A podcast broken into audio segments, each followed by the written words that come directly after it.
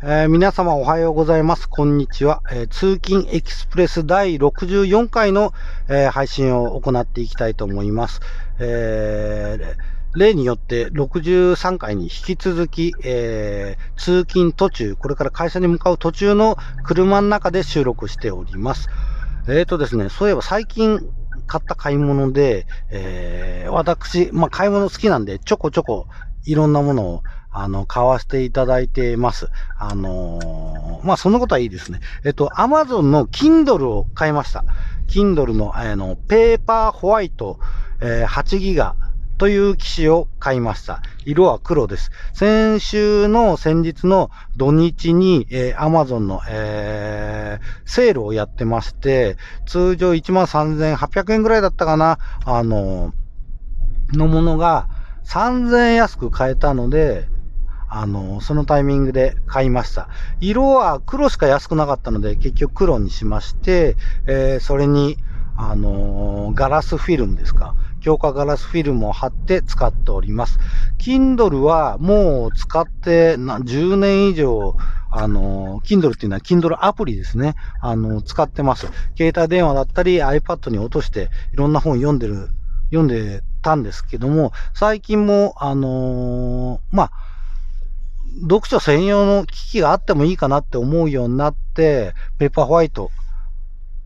ちょっと調べてみると、防水機能もついてるそうなんですよね。まあ僕はお風呂に入って本とか読むわけじゃないので、防水機能はそんなに、あのー毎日必ず必要っていうわけではないですが、あの、オートバイ乗って持ち歩くので、防水に越したことないですね。あのーちょっとした安心感があります。えーそれで、それとほぼ同時に、最近あの、ちょっと英語を勉強しようかなっていうマイブームがありまして、あのーなんとなく英語を勉強するアプリですとか、携帯のアプリですとか、あのー結構いっぱい、ちょっと落として試して読んでたんですよ。英語のニュースですとかね。あのーそういうのを試してて、それで、その、Kindle の Unlimited っていう、えー月に980円だったかな。そうすると、 Unlimited 対象作品は、あの、読み放題っていうのがありますので、そういうのにも入ってますので、あ、もうこれは Kindle 買おうと思って、それに英語の、あのー本を入れてみようかなと思ったんです。その中にですね、あの、多読のすすめみたいのがあったんですよ。英語を覚えるのは文法を覚える、単語を覚える、熟語を覚えるとかではなくて、とにかく英語に触れる、語句に触れる、えー回数を増やす。何がいいかっていうと、はじめ絵本から、絵本からもう繰り返し繰り返し、えー読むと。繰り返しというか、絵本をどんどんどんどん読んでいくと。わかんない単語があっても辞書で調べてたりしないで、そのままどんどんどんどん読んでいくと、そのうちになんとなく意味が分かってきたり、なんとなく、あのー単語や熟語の意味も分かってくるようになる。あの日本のあの勉強の仕方っていうのは、愛、まあこれは私はとかなんですけど、でも実際使われてるニュアンスっていうのは、それと厳密には一緒じゃないわけですよ。他の単語の意味も一緒じゃない。あ、わけですよって私のあの意見じゃないです。これで、多読のすすめの本が Amazon の Unlimited であって、その本の中に書いてあったことがそうなんですが、あの、厳密には一緒じゃないなんですが、その、それについて、あのなんですか？もう結局読んで肌で感じるのが一番身に入るってことですね。なので英語の、あの絵本を何冊か、あの入れて最近読んでます。えー、確かにというか私の英語力がどれぐらいかっていうのは英検も持ってない、えー、トエックでしたっけ？なんか英検ではないトエックも持ってません。それでも映画よく見るんで、それが字幕なしで見れたらいいなとか、あのーっていう要求は昔からありました。それで今回英語を覚えてみたいなと思ったのは、あのーこれもどっかで、ネットかどっかで見たんですよね。あの、英語でニュースを読めるようになりたい。なんでかっていうと、日本語で、まあ当たり前なんですけども、日本語で日本のニュース流れてますよね。っていうのは、日本のニュース相当偏ってるんだと思うんですよ。英語でニュースが読めたら、あのー、いろんな国での出来事が、世界が注目してるのはこれなんだよ。日本で注目してるのはこれかもしれないけど、世界では今これが話題になってるんだよ。えー、こういう考え方なんだよっていうのを、その、一回日本語のバイアスで、えー、変換されたことではなくて、直に英語で触れてみたいなっていう興味が、あの、出まして、それで、英語を覚えたいなと思ったんです。まあ、結果的にそれが、あの、多読を進めた、あの、実際に実践された方は、えー、英語の文献も読める。喋りにも、あの、全然いい影響があるそうです。喋れるようにもなる。映画とかの、もう字幕で、なしで読める、ね、あの、見れるようにもなるそうなんですよ。も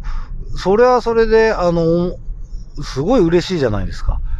まあ何年かかるかわかんないし、私のこのブームがどこまで続くかわかりませんが、今日、えー、令和2年から、今日じゃないですね。あの、令和2年から何年で英語が、あの、身につくかをちょっと自分でも楽しみにしております。この考え方というか、えー、まあ、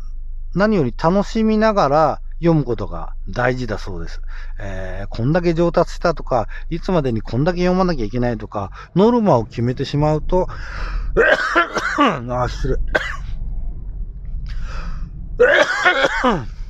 あ、ごめんなさい。うんと嫌になってしまうと思うんで、なるべく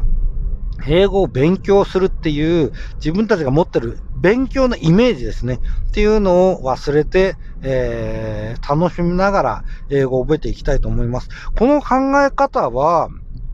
あの、何かに似てるなと思ったんですけど、私がやってるランニングだとか、あと、ここで話したことあるかな、えー、瞑想もそうなんですよ。瞑想も、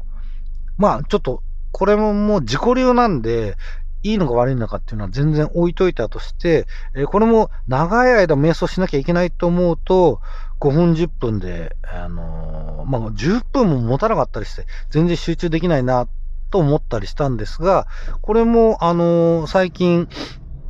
ずっと毎日、えー、30分、40分、瞑想したりするんですけど、あのー瞑想すること自体を楽しめるようになってくると、なんか長くできるようになってくるんですよね。英語もね、あ、同じなんだろうなっていう気がした時にすごいスッと、その、多読はいいよっていうことが、あのー、入ってきました。以前からその楽しんで読めればっていうことは思ってはいたんですけど、やっぱりちょっと勉強しようとしちゃうところがあって、わかんない単語が出てきたらすぐ調べたりとかするようになると、やっぱりめんどくさくなっちゃうんですよね。ドラえもんの英語版の本を買ったり、スヌーピーの英語版の本を買ったり、えー、バックトゥーザフューチャー。僕が映画で一番何度も見たのはどれかなえー、まあそれもお話が楽しくて、そういう文章だったら英語、ペーパーバックっていうんですかね。あの、読めるかなと思ってバックトゥフューチャーも、あの、買いましたけど、やっぱり全部途中で挫折してたので、そうか、初めは絵本からがいいんだなっていう。それを何度も何度も、あの、読む。あの、絵本だったら、まあまあ、苦労しても終わりがすぐ来るじゃないですか。だから満足感も割かしすぐ得られるという意味で、英語多読の初期は絵本が最適っていうのも腑に落ちて、えー、実際、えー、今あ、まだ少ないですね。2冊ぐらいはあの、読めました。読めましたけど、わかんない単語は、絵本、子供の多分、あの、小学校上がる前よぐらいの絵本でもわかんない単語出てきますし、これどういう意味だっていうのがありますけど、まあまあ、置いといてます。全く一文で意味が全くわかんないと、あのもやもやするんですが、大体わかると、わかんない単語があっても読み飛ばして、えー言っても本の面白さがわかるんだな、まあ、そもそも、あ、面白い話だなっていうふうに感じる